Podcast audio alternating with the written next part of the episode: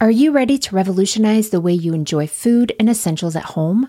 Introducing Dash Pass from DoorDash, your ultimate ticket to convenience and savings. With Dash Pass, you gain exclusive access to unlimited $0 delivery fees on eligible orders, along with members only deals and discounts that will leave your wallet smiling. Whether you're craving the flavors of your favorite restaurants, need groceries from across town, or anything in between, Dash Pass ensures that everything you need is just a few clicks away, delivered right to your door. With Dash Pass, not only do you enjoy $0 delivery fees, but you'll also benefit from lower service fees on eligible orders, making it the most affordable way to satisfy your cravings and stock up on essentials from your local favorites. What I really love is how quickly Dash Pass pays for itself. On average, it takes just two orders, which makes it a no brainer investment for your budget. And as if that weren't enough, Dash Pass grants you special access to exclusive promotions and menu items, adding an extra layer of excitement to your DoorDash experience. You get all this for only $9.99 a month, which is a small price to pay for unlimited convenience and savings. My family and I have had DoorDash for the past year or so, and while I make most meals at home, I don't know that I could mom without it. I used it twice just this past week while we were dealing with a stomach bug at home, and it was so nice to have and to be able to focus on getting better and not running all over town to pick everything up for everyone. Don't wait. Sign up for Dash Pass now and unlock a world of possibilities, all from the comfort of your home. Dash Pass from DoorDash, delivering joy, convenience, and savings straight to your doorstep. Get more from delivery for less with Dash Pass. $0 delivery fees and reduced service fees on eligible DoorDash orders. Sign up for Dash Pass today and get your first 30 days free if you're a new member. Subject to change. Terms apply. Open the door to $0 delivery fees and savings you can't get anywhere else. Sign up for Dash Pass today only on DoorDash and get your first 30 days free if you're a new member. Subject to change, terms apply.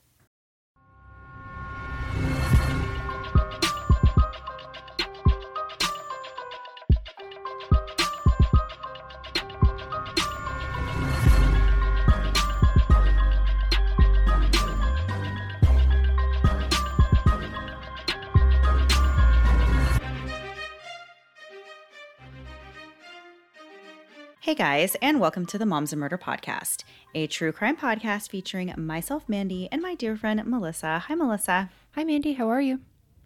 I'm doing great this week. How are you? Doing just fine, thanks. Nothing oh, exciting. Oh, just yeah. fine. That's better Just than fine. like just terrible. So yeah. There's a just there, but it can go either way. So maybe after editing, if things go downhill, I'll just change that out real yeah, quick. yeah. Well, good. I mean, I guess no news is good news. No, wait, no bad news is good news. No, it's just no news is good news. And that's fine. That's fine. I'm normally the bad news person, so I'll take it. I'll take no news. Perfect. All right. So we'll get right into the story this week. So we are all adults here, but I think most people kind of revert back to their childhood mentality when the topic of bodily functions comes up. Our bodies do all kinds of weird, involuntary things like burping and sneezing and passing gas and getting goosebumps and yawning. And all of these bodily functions, of course, are necessary for us. And while they can sometimes be funny, usually it's more of an annoyance for the person who is literally being assaulted by their own reflexes.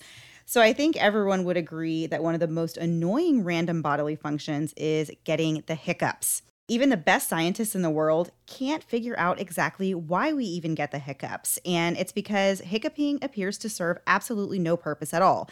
But yet it can be brought on from several different things, including eating, sudden excitement, stress, drinking alcohol, and several other factors.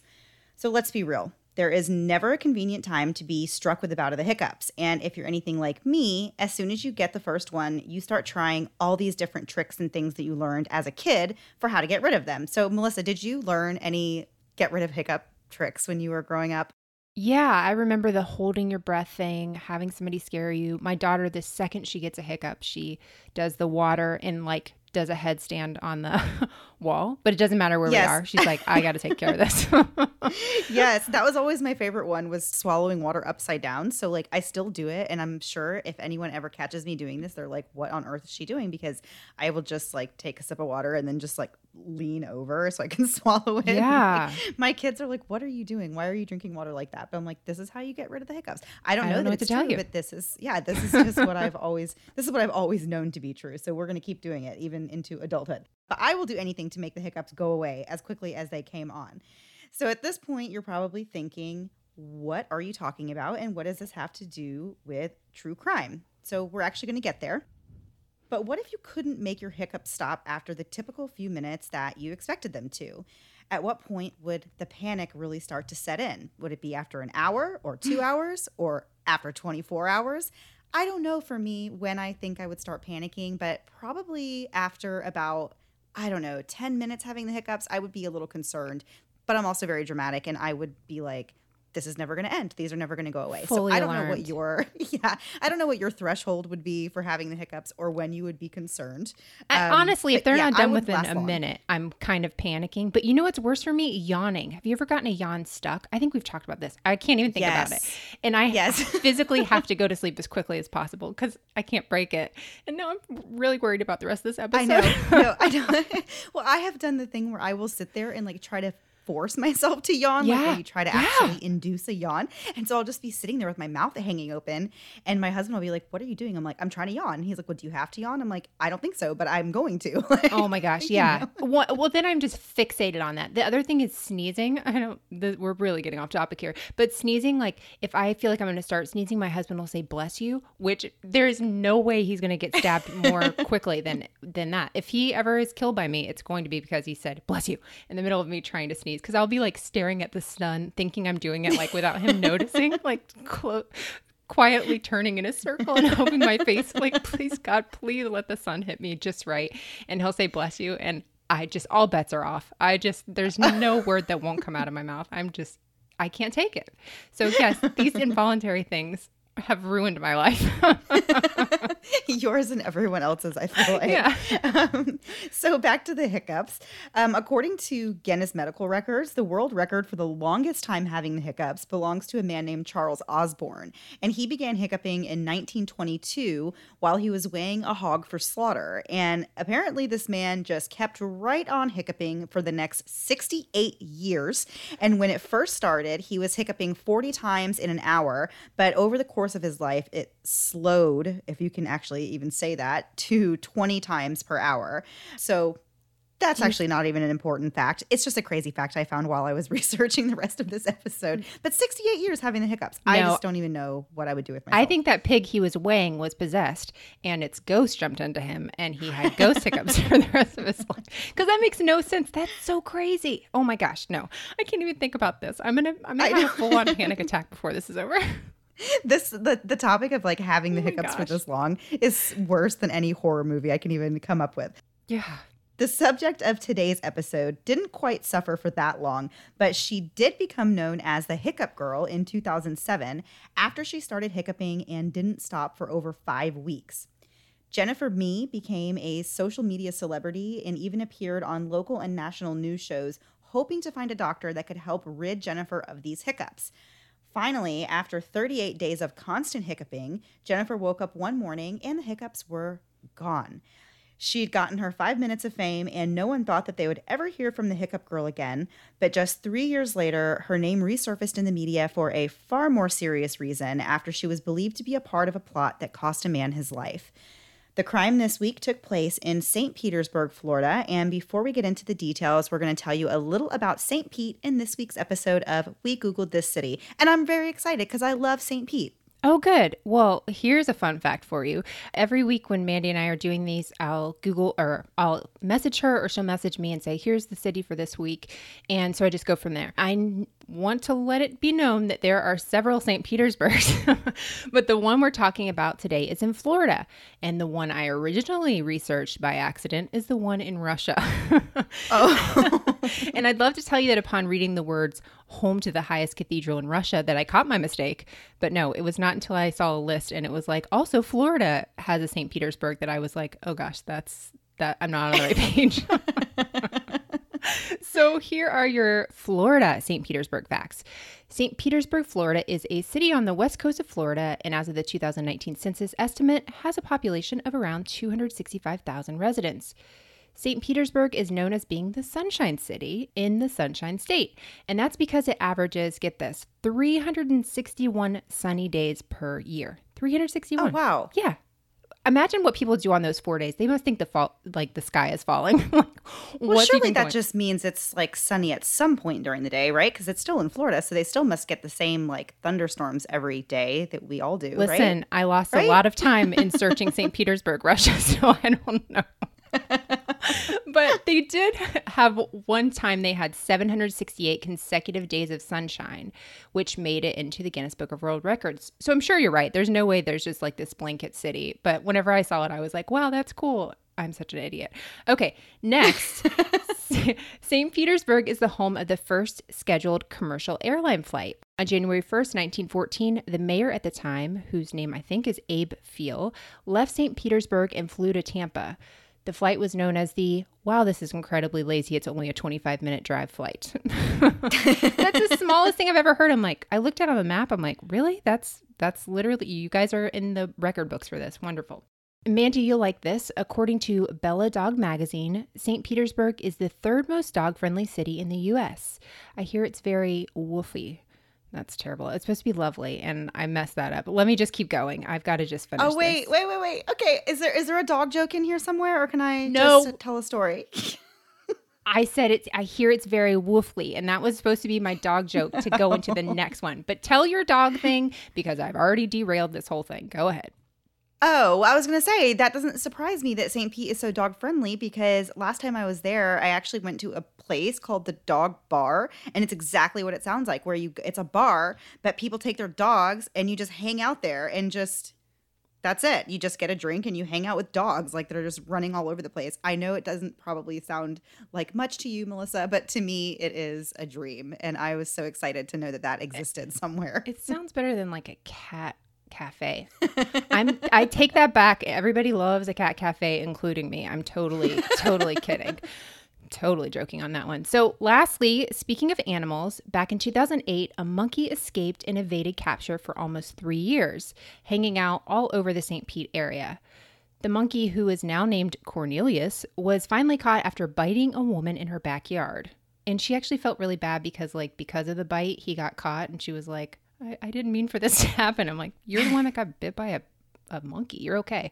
So Cornelius is now living at Dade City's Wild Things Zoo, and he became a father back in 2015. So, Mandy, as they say in St. Petersburg, Russia, let's stop a busy and eat cheat and get on with the episode. Let's stop monkeying around. Let's do oh. this. Perfect. I love it. Okay. Jennifer Mee was 15 years old when her famous bout with hiccups earned national attention and made her name known across the country. Before that, she was a typical kid living with her mom, stepdad, and siblings and struggling through her teen angst and trying to find her place in the world. Jennifer suffered with learning disabilities as a child as well as some health concerns, but she lived mostly a quiet life and stayed out of trouble. Sadly, when Jennifer was a young child, she was sexually abused multiple times by two different men in her life. At one point, this was occurring on a daily basis until her parents finally realized what was going on and put an end to the abuse. The emotional trauma from that experience stayed with Jennifer, and she confided often in those close to her about her feelings about this. At one point, she dreamed of becoming a professional women's basketball player, but at just five feet tall, that dream wasn't really feasible. The next best thing, according to her, would be to someday own her own hair salon. Although her bout with hiccups garnered sympathy from thousands of Americans, some of the attention Jennifer received was really less desirable. After appearing on TV several times, the internet took to their keyboards and ridiculed her for what they called bad eyebrows on a website that seemed like it was really made just for that purpose, just to make Whoa. fun of Jennifer. Yeah, it's very cruel. During the hiccuping spell, Jennifer appeared on several different TV shows, including The Today Show, where she actually got to meet Keith Urban. Imagine, like, just getting the hiccups that didn't ever go away, and then you got to meet Keith Urban. That could be the only way I would let my hiccups go more than an hour. If they were like, but right. you get to meet Keith Urban, and be like, all right, two hours tops, I'm out of here. Yeah. So the hiccuping was so bad at one point that Jennifer was hiccuping as much as 50 times a minute, and she had to stop going to school and she could only eat soft foods. She also had to take medication so that she would be able to go to sleep at night. During the five weeks that she had the hiccups, she tried various things, including home remedies, hypnotism, acupuncture, and she also sought the help of several medical specialists until one day the hiccups finally just stopped on their own. The research for this episode suggests that Jennifer was placed on a medication to control hiccuping, but that she would still occasionally have bouts of hiccuping that lasted longer than usual. Not five weeks necessarily, but longer than expected. Right. As Jennifer's teenage years continued on, she struggled more and more with her family relationships and the relationships that she had with boys. As early as age 13, Jennifer was already finding herself in abusive relationships where her boyfriends would physically attack her. At some point in her teen years, Jennifer became pregnant and her boyfriend actually beat her to the point of causing a miscarriage. That same boyfriend eventually introduced Jennifer to the world of selling drugs, and she started to get pulled further and further into that lifestyle. Things actually got so bad between Jennifer and her stepfather that they couldn't even stand to be in the same room together anymore. And Jennifer said that during this time of her life, she felt like a complete outcast in her own family. In the aftermath of the hiccuping fiasco, Jennifer was diagnosed with Tourette syndrome. According to the NIH, Tourette syndrome is, quote, a neurological disorder characterized by repetitive, stereotyped, involuntary movements and vocalizations called tics, end quote. Oftentimes, children with Tourette's can have other conditions such as ADHD, OCD, impulse control disorder, and severe depression. All of these things were things that Jennifer struggled with at different times in her life. And you hear that a lot. Like, uh, my son is on the autism spectrum, and so there's like, he also has ADHD and he like you know like there's all these things are like they kind of all go hand in hand not not right. totally but it's completely common to have several of these which makes it you know for her this is a much more complicated situation right so at the age of 17, Jennifer made the decision to drop out of high school and pursue a life of her own. This was much to the dismay of her mom, Rachel, and her stepdad, Chris. They hated to see Jennifer struggling so much and only wanted the best for her, but they feared that she'd fallen into the wrong crowd and that her life was headed down a bad path. When she moved out of her parents' house, Jennifer really didn't have a place to call home, and so she slept on friends' couches and in different motel rooms each night, always moving from place to place. For Jennifer's whole life, she had been considered kind of gullible, and she would often get herself into troubling situations before realizing that she was really in too deep. According to Rachel, Jennifer was the type of person who could be really easily manipulated. Once Jennifer was out from under the watchful eye of her parents, she began to fall further and further into a life that her family had really no clue about. Jennifer hid most of what she was up to from her mom, but they did still have regular phone calls and visits and continued to have a relationship after she moved out. Rachel, on the other hand, had no idea the extent of Jen's lifestyle and activities, or that she was becoming more involved with people who lived a life of crime. But being independent and on her own wasn't the only thing Jennifer had going on at that time. She was also in love. The object of Jennifer's affection was a man named Lamont or Mont Newton. The few times that Lamont met Jennifer's parents, they seemed to really like him.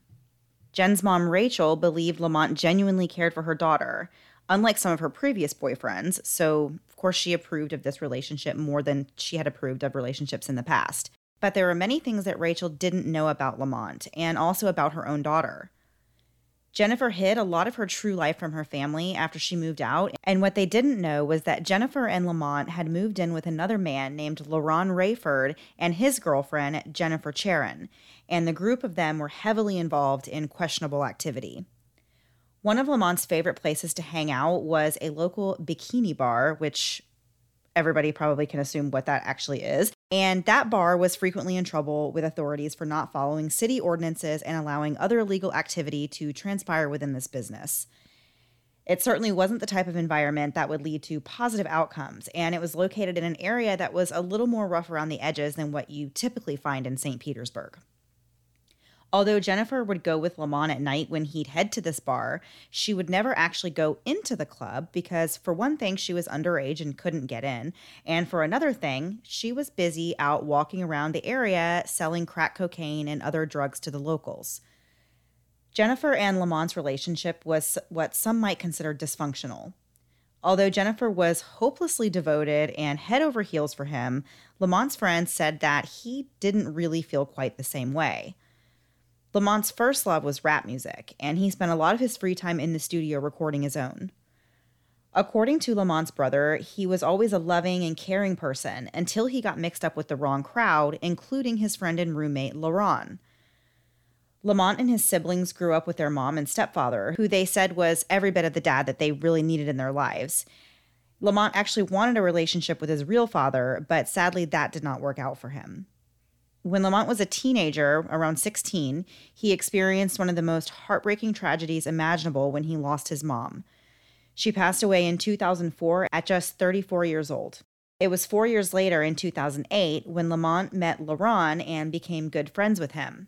And we're going to get into a lot more details of this story after a quick break to hear a word from this week's sponsors.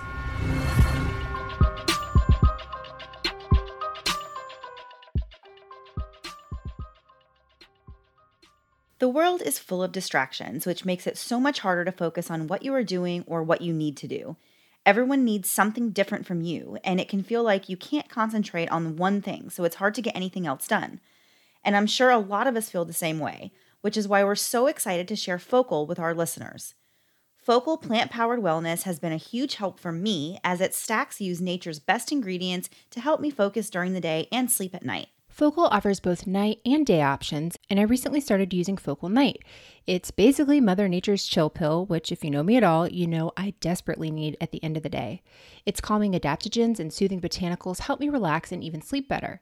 It can take me anywhere from half an hour to three hours to fall asleep, and FOCL Night is helping me get to sleep quicker and stay asleep longer by helping me calm my busy brain. Plus, I wake up feeling rested and refreshed. FOCL Night takes something that's already amazing, premium CBD, and stacks five calming adaptogens, including valerian root and hops flower, to help you enter a peaceful, calming, and relaxing state before you drift off to sleep. FOCL works to naturally increase your serotonin and melatonin levels for a healthier night of sleep. And we all know a well rested mind is one of the best gifts you can give yourself to make it through the day. Best of all, FOCL offers a 60 day money back guarantee. Love it or pay $0. Use code MOMS for 15% off your order. Go to focal.com, that's F O C L.com, and use code MOMS for 15% off your first order. Are you ready to revolutionize the way you enjoy food and essentials at home? Introducing Dash Pass from DoorDash, your ultimate ticket to convenience and savings. With Dash Pass, you gain exclusive access to unlimited $0 delivery fees on eligible orders, along with members only deals and discounts that will leave your wallet smiling. Whether you're craving the flavors of your favorite restaurants, need groceries from across town, or anything in between, Dash Pass ensures that everything you need is just a few clicks away, delivered right to your door. With Dash Pass, not only do you enjoy $0 delivery fees, but you'll also benefit from lower service fees on eligible orders, making it the most affordable way to satisfy your cravings and stock up on essentials from your local favorites. What I really love is how quickly Dash Pass pays for itself. On average, it takes just two orders, which makes it a no brainer investment for your budget. And as if that weren't enough, Dash Pass grants you special access to exclusive promotions and menu items, adding an extra layer of excitement to your DoorDash experience. You get all this for only $9.99 a month, which is a small price to pay for unlimited convenience and savings. My family and I have had DoorDash for the past year or so, and while I make most meals at home, I don't know that I could mom without it. I used it twice just this past week while we were dealing with a stomach bug at home, and it was so nice to have and to be able to focus on getting better and not running all over town to pick everything up for everyone. Don't wait. Sign up for Dash Pass now and unlock a world of possibilities, all from the comfort of your home. Dash Pass from DoorDash, delivering joy, convenience, and savings straight to your doorstep. Get more from delivery for less with Dash Pass. $0 delivery fees and reduced service fees on eligible DoorDash orders. Sign up for Dash Pass today and get your first 30 days free if you're a new member. Subject to change. Terms apply. Open the door to $0 delivery fees and savings you can't get anywhere else. Sign up for Dash Pass today only on DoorDash and get your first 30 days free if you're a new member. Subject to change, terms apply. And now back to the episode. So, before the break, we were talking about how Lamont had gone through these rough experiences in his life right before he became friends with LaRon, who some felt was really a bad influence on him. Friends of Jennifer claimed that she tried to get Lamont away from LaRon initially. She wanted to have a real relationship with Lamont and help him raise his young son, who she treated like her own child. But the relationship was still riddled with its problems. Jennifer struggled to get out from under her previous boyfriend, and she would frequently see him behind Lamont's back, despite the fact that her ex would abuse and mistreat her. Some might think that Lamont was responsible for Jennifer's work of selling drugs, but those who knew Jennifer knew that she was acting on her own accord. She'd been introduced to selling crack when she was first in her previous relationship and later admitted that she really enjoyed it and that she sold drugs willingly on her own. Jennifer had been on a self destructive path for quite some time, as it turned out, and there were things that even Lamont wasn't aware of.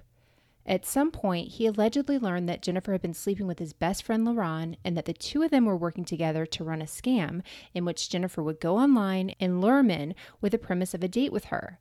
But when the unsuspecting guy would show up to the date, LaRon would appear and rob him.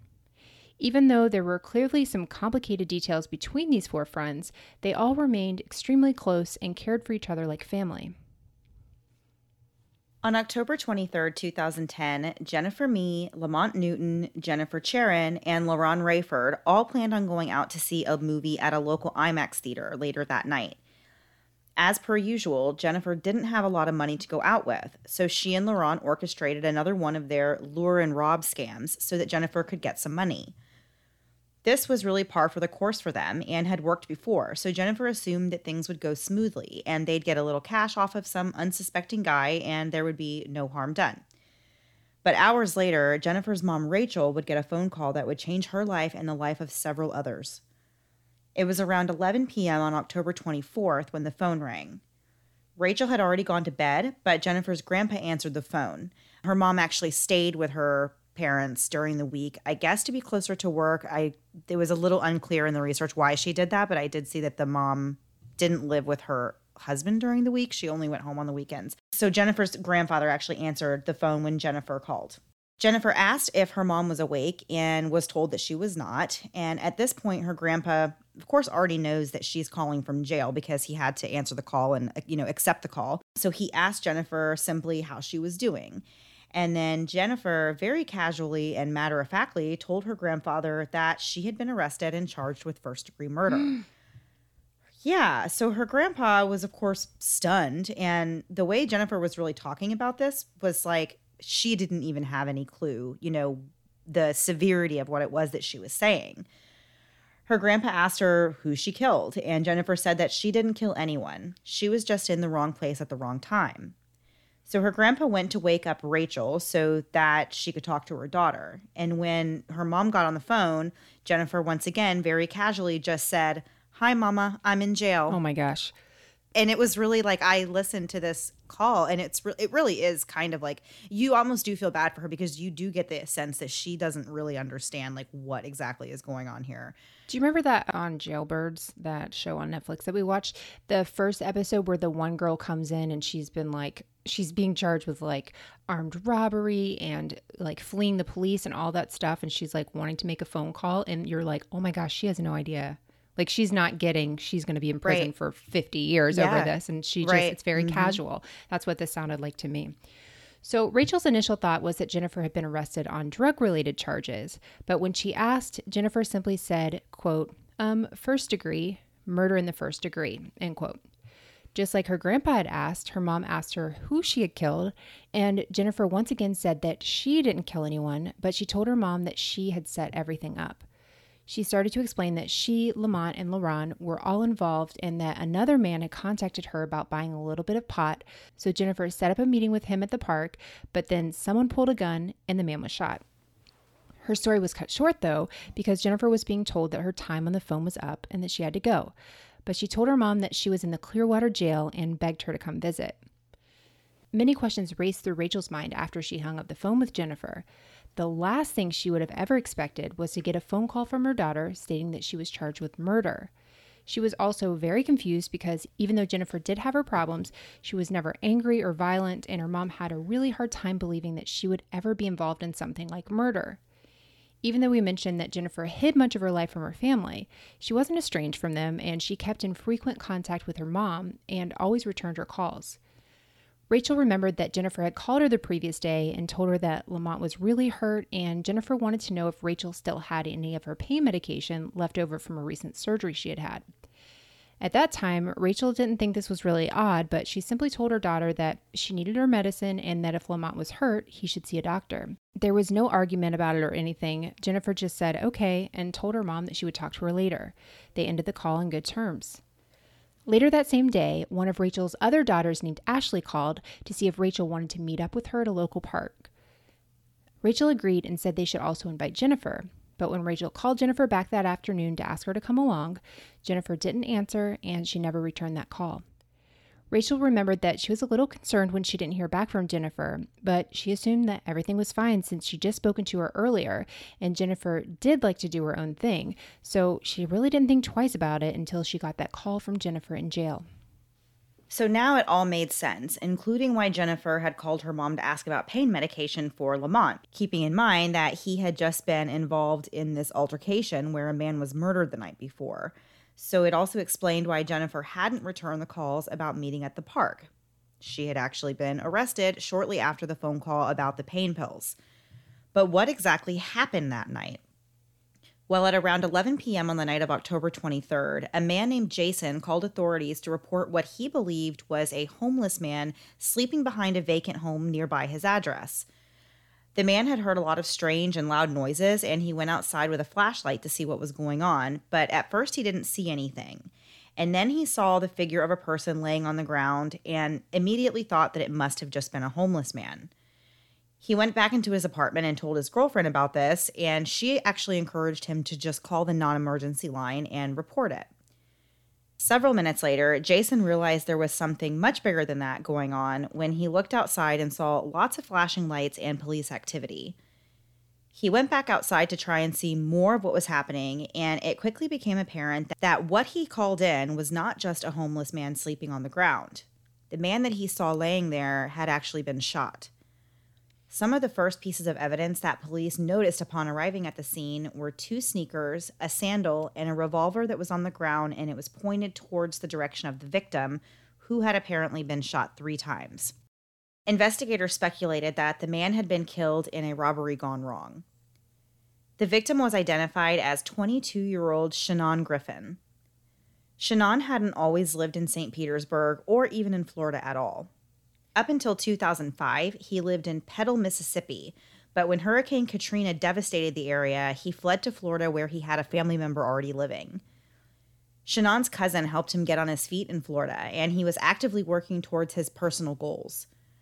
At the time of his death, Shannon was employed by Walmart and had just recently celebrated his one year anniversary, which came with his very first ever week paid vacation. This was a very exciting time for Shannon, who had grown up in poverty and he knew what it meant to really work hard for what you have. Friends and family of Shannon said that he was the nicest guy you could ever meet and that he had a very humble and caring personality. He stayed out of trouble and he had dreams of one day attending college and getting himself out of Florida. According to his family, he wasn't involved in drugs and they couldn't really see any reason why he would be when he was so proud of having this steady job and he knew that Walmart performed random drug tests on its employees. So their question was what was Shannon, who was typically pretty reclusive, doing out so late at night and how did he end up dead? Investigators quickly learned that Shannon had been in contact with Jennifer Mee in the week leading up to his death. The two had been chatting over social media platforms and eventually exchanged numbers and had contact over the phone. In a press conference held after Jennifer's arrest, the police chief stated that it was Jennifer Mee who had lured Shannon to the location where his body was later found, which was conveniently just about 300 feet away from where Jennifer Mee was living with Lamont LaRon and Jennifer Charon. The big question, though, was why? There was some debate over the answer to that question. It seemed that right from the early moments of the investigation, police were certain that Shannon believed he was going to meet Jennifer Mee on romantic pretenses. According to them, he thought the two were going on a date. Evidently, they had been told by Shannon's own family that he said he was leaving the house that night at around 10 p.m. to go meet up with a woman. Based on the evidence so far and the details of the crime scene, police believe that Jennifer had lured Shannon to the address of the vacant home where she met up with him before taking him behind the building where Lamont and LaRon were waiting to attack and rob him.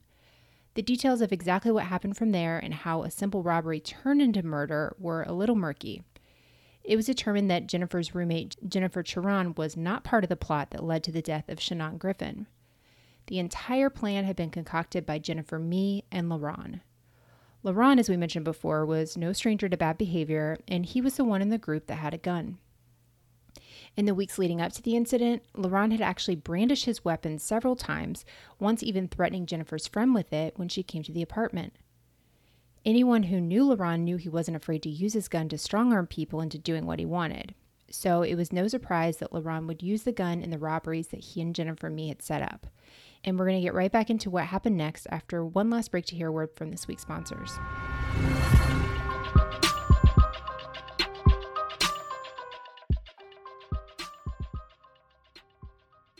There are some things in life that you just buy so often, you sort of buy it on autopilot, like your toothbrush, for example. For years, I've just grabbed whatever was on sale at the grocery store and didn't give it a whole lot more thought. And while that's worked okay, it doesn't at all compare to that feeling after a cleaning at the dentist. But now, thanks to Bruush, every time you brush your teeth, it's just like hopping out of the dentist chair. There are lots of electric toothbrushes out there, but Bruush beats them by a mile. Bruush is the modern electric toothbrush that not only keeps your teeth cleaner and fresher, but it's also nice to your wallet. Bruush provides 31,000 brush movements per minute, which, no matter how fast you are, it's still about 100 times faster than manual brushing. In just two minutes, you can have that just left the dentist, quality, clean feeling, all without digging into your savings account. We got our new Bruush toothbrushes a few weeks ago, and to be honest, I wasn't expecting a huge difference from this and my old electric toothbrush. But the difference between the two is really night and day. Bruush somehow manages to make a toothbrush look great, even while it's just sitting on your bathroom counter. But more than that, it's super easy to use, easy to charge, and my mouth feels cleaner than ever. I love that I have different brushing modes like whitening, tongue, or just daily, so I can achieve exactly what I need with one brush. Bruush has a 90 day risk free return period, hundreds of five star reviews, and even a two year warranty. So if you're on the fence about it, there's no reason not to give it a try. Plus, I love their A Reason to Smile partnership, where they take care of a mouth in need with their one for one oral care give back plan. So not only do your teeth feel great, so does your heart. Get yours today and get 15% off your Bruush kit when you use promo code MOMS at Bruush.com. That's B R U U S H.com, promo code MOMS. And now back to the episode. Before the break, we were just getting into more detail about how LaRon behaved with his gun and the fact that he wasn't afraid to show it off or use it to scare people. As we mentioned before, the four roommates had plans to go see an IMAX movie on the night of October 23rd, but Jen needed some money first. When Jennifer Charon came home from work that evening, she noticed that Jennifer Mee was dressed up in an outfit that seemed to be overkill for a movie, but she also thought that maybe Jen just wanted to look nice for Lamont. So Jennifer Mee told her roommate Jennifer that she was going to get some money, which Jennifer Charon assumed meant she was going to sell some drugs because everybody in this apartment is aware of what everyone else does. So it's not like it's a big right. secret that Jennifer Mee, you know, sells drugs or goes out and does this. So it's it's often for her to just say, "Hey, I'll be right back. I'm going to go get some money." Shortly after Jennifer left the apartment, both Lamont and LaRon also left, and Jennifer Charon stayed behind to sh- take a shower and to get ready to go to the movies. But unfortunately, there would be no movie that night. As we said before, it's unclear exactly what Shannon thought that he was meeting up with Jennifer for. His family later said that he believed he was going on a date with her, but Jennifer claimed that he wanted to buy a small amount of pot from her, and that's why he came there in the first place. Either way, Shannon got on his scooter and drove over to where Jennifer Mee told him to meet her, which was the address to this small vacant apartment building that's just a few hundred feet away from where she lived. The plan was really simple. Jennifer would meet up with Shannon, introduce him to LaRon and Lamont to buy pot, and then the two men would instead rob Shannon. But that plan went awry. According to Jennifer, when she walked Shannon to the back of the building, Lamont and LaRon appeared and grabbed Shannon by the neck to start choking him. LaRon took out the gun and pointed it at Shannon and told him to keep quiet and cooperate. Shannon, however, was not a weak man, and he wasn't about to let these two guys just beat him up and steal his money. So he fought back against them, which is something that LaRon had not been prepared for. While this fight was going on between these three men, Jennifer Mee started to walk back off towards the front of the building, and that's when she says she heard the first gunshot. She said that she didn't see anything and had no clue who had been shot or who had pulled the trigger, But she said once she heard that gunshot go off, she ran back towards her apartment. When Jennifer Mee burst through the door screaming that she heard gunshots, Jennifer Charon knew that something really bad had happened. She immediately wanted to go outside and find LaRon and Lamont, or as she referred to them, the boys. Before Jennifer could get down the stairs, LaRon, who had no shoes on, came running frantically into the apartment. He told the two Jennifers that Lamont had been shot and that he was dead. Keep in mind, when this happened, it was dark outside and a chaotic scuffle between these three men had taken place. So LaRon believed that it was Lamont who had gotten shot. And even when, you know, the guy calls a tip into the non-emergency line, he doesn't even really see what's going on. So you can you know that this is like a very dark situation and just it's so chaotic. So LaRon hadn't anticipated that Shannon would put up a fight, but when he pulled out the gun, Shannon started punching and wrestling LaRon to the ground. He told the girls that at some point, Shannon had gotten a hold of the gun. He didn't remember exactly when the gun went off, but it was during this whole scuffle. As he was telling the story to the two girls, and they were panicking and obviously very upset that Lamont was dead, they quickly realized that it wasn't Lamont who had been shot. Lamont came bursting through the door moments later. Can you imagine that kind of a situation where you don't even Oh know who's been shot and, you know, you I just can't this whole thing is just crazy. So he and LaRon both had numerous scrapes and bumps on them and looks like they had been in a pretty bad fight. Instead of calling 911 and reporting the incident, all four of the friends began trying to cover up their involvement while LaRon kept repeating, I think I shot him. They contemplated going back to the crime scene to get the items they left behind, like the shoes that LaRon was missing and the gun, but ultimately they decided not to go back there and instead they went to a friend of Jennifer Charon's house. The next day, Jennifer Charon wanted to make things appear as normal as possible, so she went to work as scheduled and left Jennifer Mee, LaRon, and Lamont at her friend's house. LaRon later sent a text message to a friend saying that he had killed someone and that he needed to get out of St. Pete ASAP. Meanwhile, police who discovered the murder were working on finding out who Shannon was, where he lived, and finding family or friends who might be able to help them piece together where Shannon was going that night and who exactly he was going to be meeting up with. Shannon's cousin was able to tell the police that he had gone out that night to meet a girl he met online and that Shannon was really just super happy to be going out on this date. Police were also able to obtain phone records which showed the last phone number Shannon had dialed that night. The phone number came back to LaRon Rayford. That didn't necessarily mean that LaRon was the one to call Shannon, though, because Jennifer Mee and Lamont didn't have cell phones of their own, so they would actually use LaRon and Jennifer Charon's phones. Using this information, police were able to get an address for LaRon and they began trying to track him down. At that point, they didn't know that there were any other people involved, and LaRon was really just their main person of interest. Then a tip came in that helped police finally find LaRon. Someone called and said that there were two guys involved in the shooting that were still inside of her friend's apartment, and she gave the police the address, and so the police were able to go there and find him. LaRon was arrested without any incident.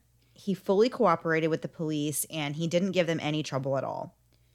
Lamont and Jennifer Mee were also inside the apartment and they were told to go wait outside in a parking lot nearby. After questioning everyone, it became more clear what took place. LaRon told the police that Jennifer Mee had met Shannon on Moco Space. I guess that's what it is. What is I- that? Do you even know? I Melissa? googled it, so it was something to do with MySpace, which makes sense. But I feel like it was kind of like the Farmville for MySpace. Remember when Farmville was a huge thing on Facebook? Oh, yeah. I think it was kind of like that. So it was like a social networking, but more of a game sort of thing. That's what I took from my googling. Okay. I guess I just was. Never heard of it though. I never know. heard of it. I, I didn't. I never did either. Okay. So he said that Jen gave Shannon his phone number and they communicated on the phone.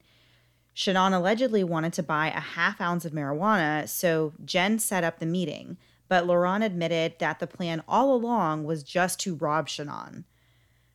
LaRon also threw Lamont under the bus and told the detectives that it was Lamont who fired the shots.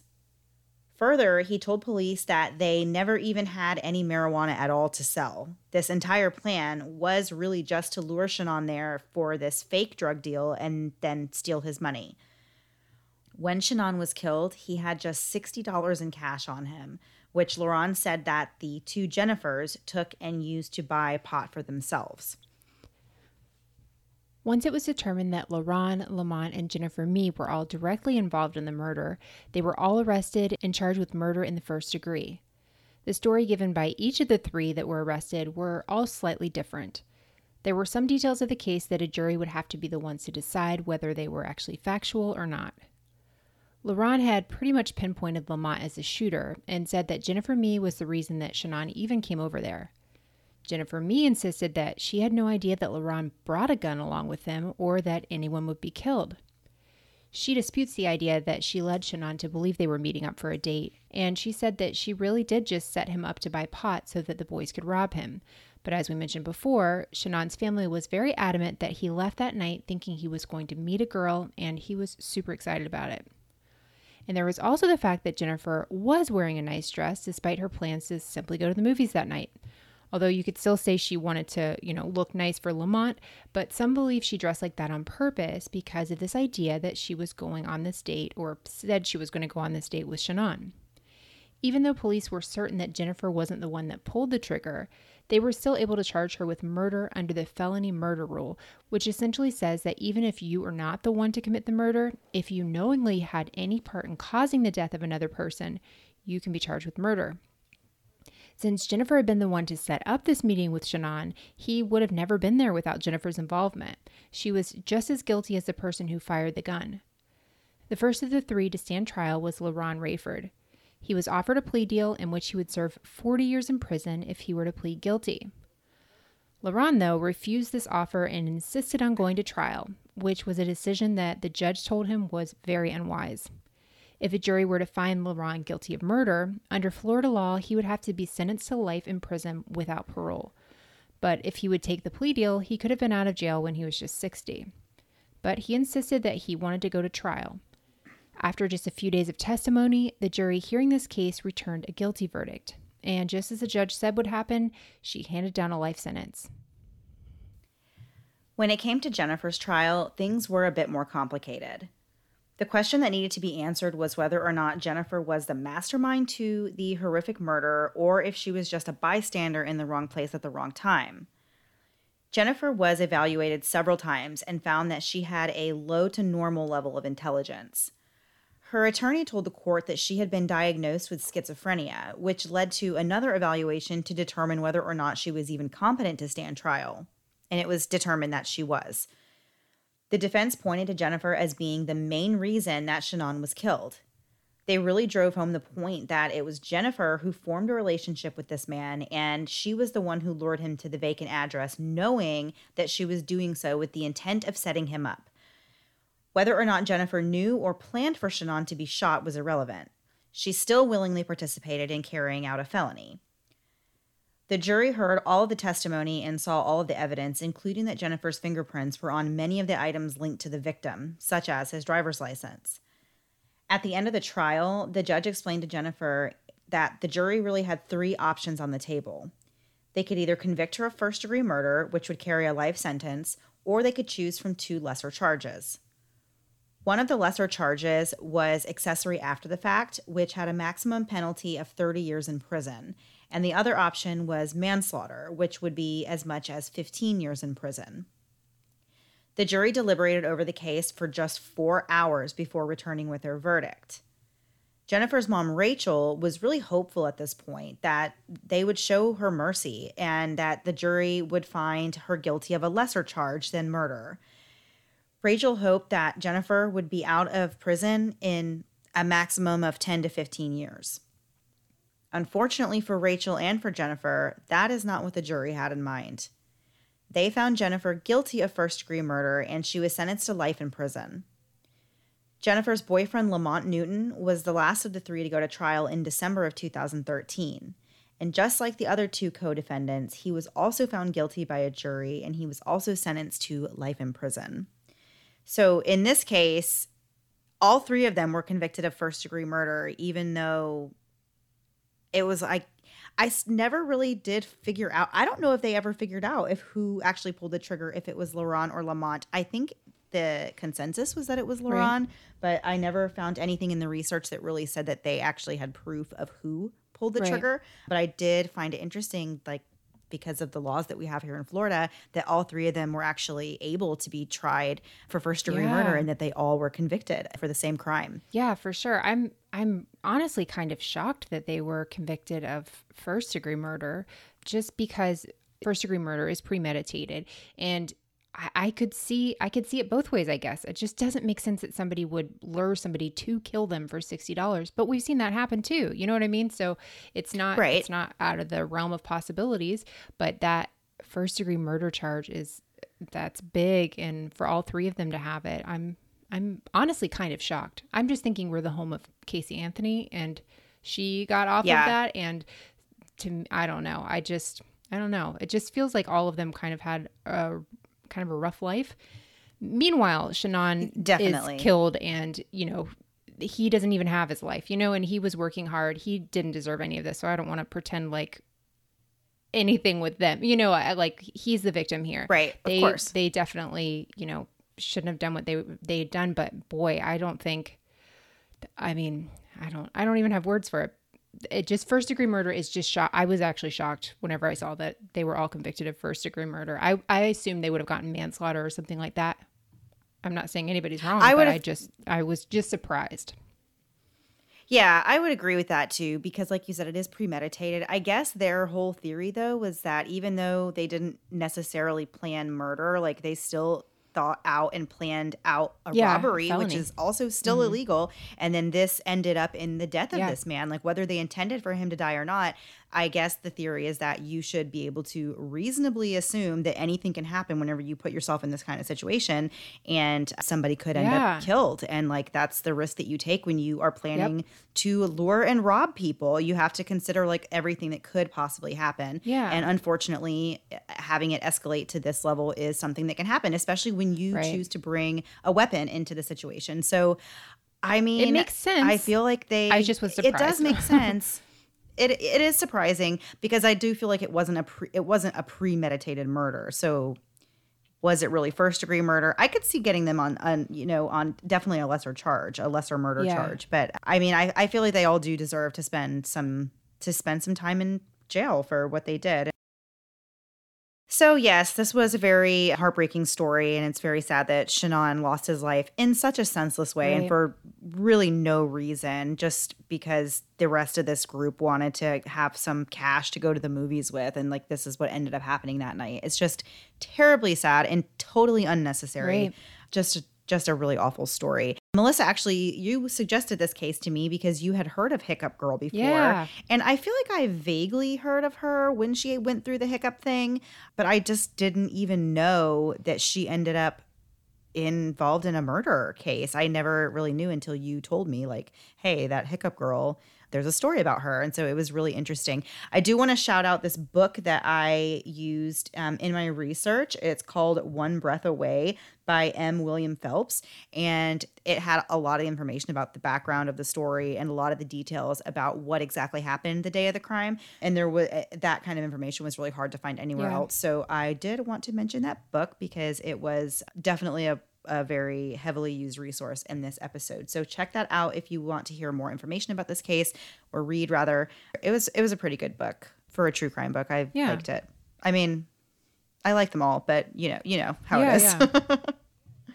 Okay, so we are going to turn the page and move on to last thing before we go. We have just a silly question again this week, and we're going to just answer it. So, Melissa, what is our silly last thing before we go question this week? Sometimes we just hit a wall, and here's our wall. The, the question is, Mandy, if animals could talk, which would be the rudest? Okay. So I feel like the obvious and easy answer that everyone agrees with is going to have to be cats would definitely be the rudest. Okay, so that's like a no-brainer. So I didn't even want to say cats because duh, that's what everyone's going to say and people don't want me to say cats because that's like what they would expect. So other animals that I think would just be super rude. Okay, so one I think people might come for me for this because I know some people really like this particular animal, but I think they would be totally rude. Um, a sloth. Yeah, no, I can see it. They creep me out. Yeah, right. Like I feel like they would just be cranky and irritable all the time, and like just rude, and ex- they would just be very entitled and expecting everybody else to do things for them or to like you know just read their minds and like do what they wanted but like they would be very rude about it i feel like just one of those i don't know because i feel like you even kind of know people with that kind of attitude and i'm picturing a very specific kind of person when i Yeah. think of a sloth Yeah. Being rude. Yeah, you I know what got I mean? So, um, so I totally get that. But then my other animal that I think would be rude, but not necessarily in the same type of way. I think in a more just like being super arrogant and just like a know-it-all and just thinking that they are better than everyone else. An owl. Mm, yeah. And they can turn their head around. They just Yeah. everybody's business. Yeah, for sure. so I think those are my two rudest animals. I like that. Have you ever seen the video of um, a sloth like crossing the street? So it's not on a it's not on a um, tree, but it's in the road. It becomes very creepy. Anyone that says they like a sloth and think they're cute, when you see it crossing a road like that, it is like scary movie scary. I think I saw even like a clip and somebody put scary mu- music to it, and I was like, I can't do this. This is this is not right. Well, aren't their legs and arms like super weird and not proportionate or something? I don't know because I feel like you only ever see them pictured when they're like hanging on a, in a tree or something, and you're like, oh, how cute, you know. But when they are on their le- hands and feet, like they are, they are kind of scary. Move them from vertical to horizontal, and it's Right. just terrifying, honestly. Okay, so I have two. My first, if animals could talk, which would be the rudest, is a blobfish.